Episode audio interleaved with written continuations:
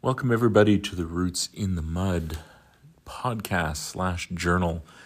It's my pleasure to uh, to meet you all via audio, and I'm going to take this opportunity to talk a little bit about why the journal podcast is named what it is.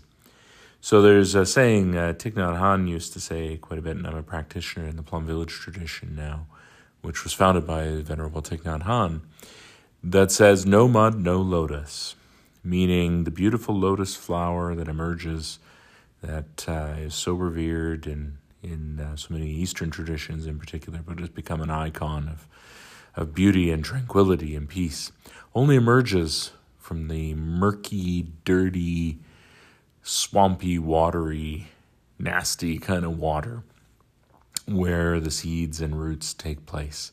And that is symbolic very much of our lives. Each of us comes from the mud.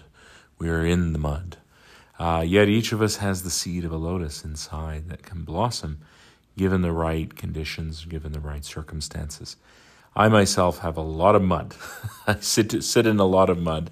Um, I you know have a lot of uh, a lot of things in my background that has churned up the waters and made it muddier and siltier and probably made life generally more difficult than it needs to be. But we all do that, I think. And this podcast is going to be my attempt to journal my exploration uh, over time, you know, allowing that seed to, to sprout and maybe, uh, you know, with the aspiration of a blooming lotus on the water.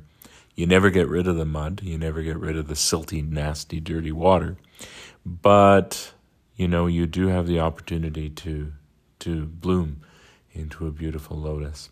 And so that's why this pod is, podcast is what it is, is because it's going to explore the mud that I, you know, that I, my seed is, is sitting in and my, you know, frequently feeble attempts to make something out of that seed, but it grows over time.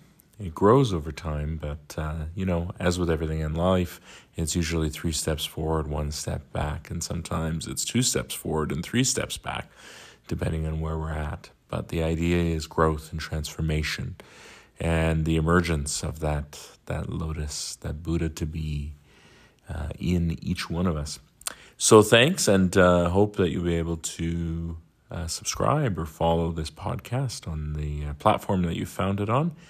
And we shall get started by diving right in deep into the, the topic of vow and living by vow.